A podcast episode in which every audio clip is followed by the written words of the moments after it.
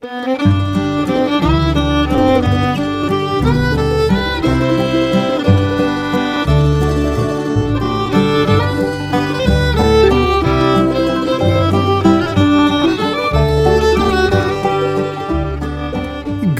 morning, Oregon. I'm Finn J D John, F J at offbeat oregon dot com, and this is the Daily Offbeat Oregon History Podcast. Today we have for you a brand new episode just come out from under the sixty-day embargo period during which our participating newspapers have exclusive rights.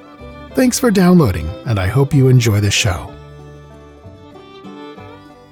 This story was first published on August first of twenty twenty-two under the headline, "In Lieu of Prison, Convict Was Auctioned Off as a Slave." Here we go. In the first month of eighteen fifty-two, everyone in the frontier community of Cynthian was talking about the big crime wave. Well, it was big by frontier Oregon standards anyway. Although it was and still is the seat of Polk County, Cynthian, which was renamed Dallas later that same year, was a tiny place with no more than a few hundred residents. But it seemed one of those few hundred people was a burglar and had hit three different homes over the previous few months. Folks around Cynthian had a suspect in mind, or at any rate, they later claimed they did. Their suspicions centered on a laborer named Return Everman. Return Everman and his brother Hiram Everman were new arrivals in town, having traveled to Cynthian on the Oregon Trail the previous summer. They were living with the Goff family on their homestead claim as hired hands. The community's impressions of the two were mixed. Everyone seems to have gotten along very well with Hiram, but Return had a more squirrely reputation. So nobody was very surprised when, in January of eighteen fifty-two, Return was spotted sneaking out of Cyrenius C. Hooker's farmhouse when the family was away, the Hooker family, that is. And when Hooker came back home and found that the unknown burglar had struck again, he was not slow to point the finger at Return Everman. There wasn't any proof. Everman, it later turned out, had hidden the pocket watch that he had stolen from the Hooker home under a log by Rickriel Crick, and he stoutly denied having done the burglary. But Hooker didn't back down, and Everman was afraid to back down. He figured that most of the community believed him to be innocent, but he thought that if he tried to patch things up with Hooker, they'd interpret that as evidence of a guilty conscience and turn against him. So he decided it would be best if he just went ahead and, well, murdered him. "I would rather the news get home that I had killed a man for trying to injure my character than for news to go home that I had stolen a watch," he wrote later in his written confession. Having decided to do this, he started talking about it very openly. He told his brother Hiram. He told Samuel Goff, his boss, the owner of the farm at which he and Hiram were living and working. And he told another friend named David J. Coe, not to be confused with David Allen Coe, but... Seriously, being involved in a plot like this probably would be kind of on-brand for David Allen Coe. Different Coe, though. Nobody seems to have taken the threat seriously at the time is the thing. Well, a few weeks went by, and a group of the neighbors decided to put together a party for a journey south to the gold fields, and Gold Rush, remember, was still in full swing in eighteen fifty-two. Hiram Everman was going with them, along with Goff and Coe and, uh, Hooker. Because Hooker was going, Return Everman refused to join them. One of the other men joining the party was a Yamhill County man named Enoch Smith. There was no love lost between Hooker and Smith, and when Smith heard Return Everman bragging about his plan to murder Hooker, Smith urged him to go for it and offered to pay him two hundred fifty dollars if he did. It's a lot of money back then.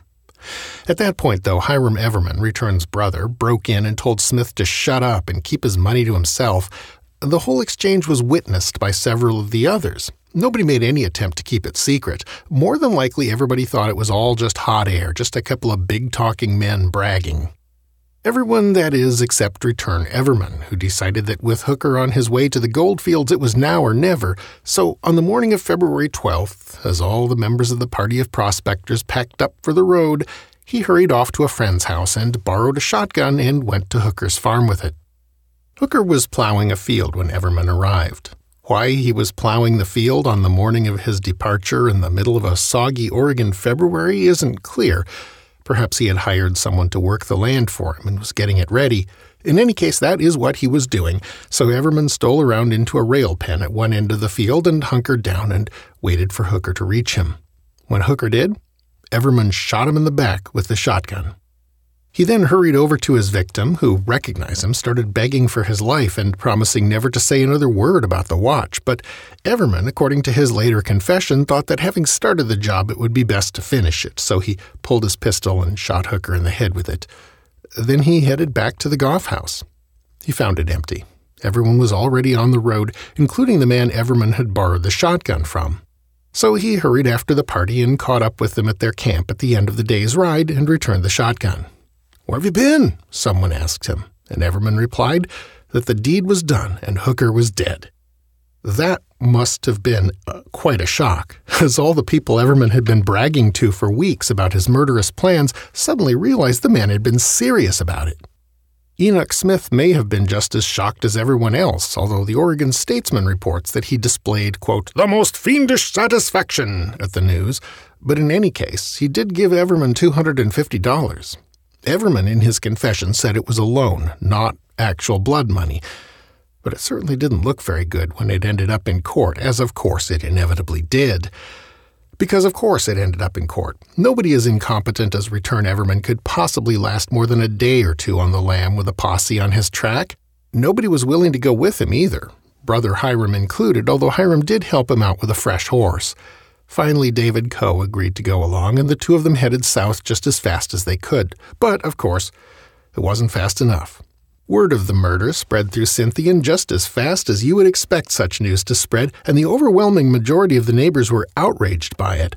A posse quickly formed and rode to the prospectors' camp and brought them all back to Cynthian. Asked if they'd seen Return Everman, Enoch Smith and brother Hiram said no, but somebody else in the party apparently decided that this was just going a little too far and went ahead and spilled the beans. So the posse lit out again on fresh horses and after sixty hours of hard riding, caught up with the two fugitives staying with a farmer in Roseburg.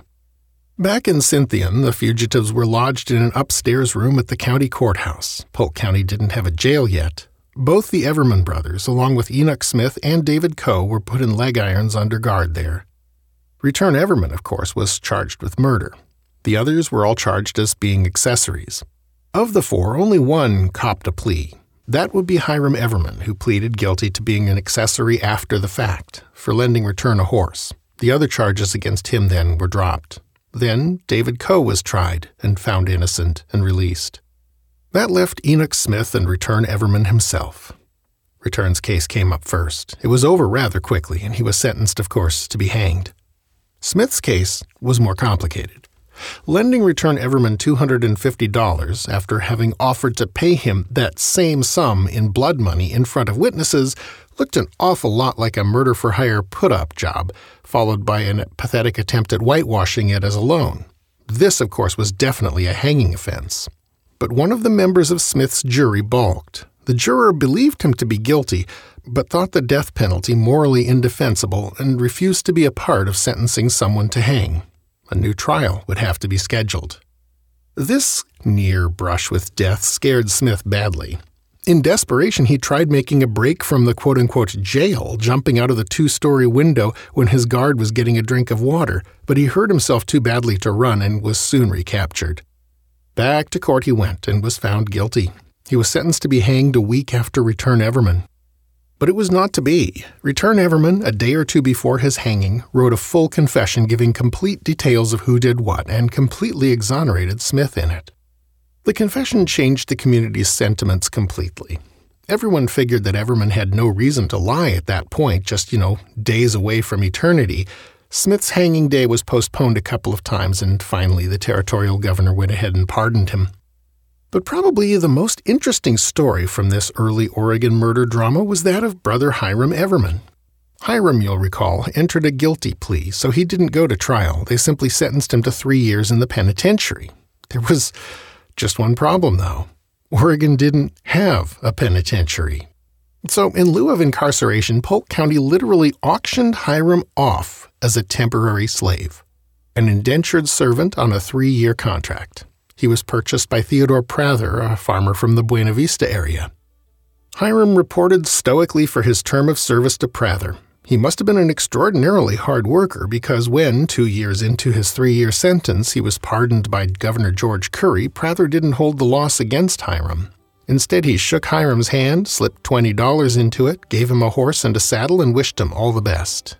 He did petition the county commissioners for a refund of the unused portion of the sentence, though, after Hiram left. The commissioners voted to stiff him and keep the money. Hiram ended up down in the Myrtle Creek area of Douglas County, where he settled down, started a family, and enjoyed a blissfully crime-free life thereafter. Key sources in this story have included works by Thomas Braniger and Scott MacArthur. Well, that's our show for today. Thanks again for listening, and I do hope you enjoyed it. This podcast is part of Offbeat Oregon History, a public history resource for the state we love. Check out our hub page at offbeat oregon dot com to explore all the other things we do and to find the full citations and visuals that go with today's show. If you haven't already, check out our Offbeat Oregon books. They're basically revised, updated, and re-researched collections of these columns and podcasts arranged by topic. So far, we've done Heroes and Rascals of Old Oregon and Love, Sex, and Murder in Old Oregon. And you can look for the third title, Bad Ideas and Horrible People of Old Oregon, sometime, hopefully, soon. You'll find them in hardcover, softcover, ebook, and sometimes audiobook, wherever you get your reading materials. This podcast is covered under a Creative Commons license. For details of that, see offbeat oregon dot com slash c c. Our theme music is by the Atlas String Band and was written by Carmen Ficara. Listen and download more at atlas string band dot com. Offbeat Oregon History episodes come out once per weekday, usually around six a.m., so it won't be long before the next episode is on your device and ready for you to queue up, and until it is, go out there and fill up the rest of the day and the weekend with good stuff. Bye now.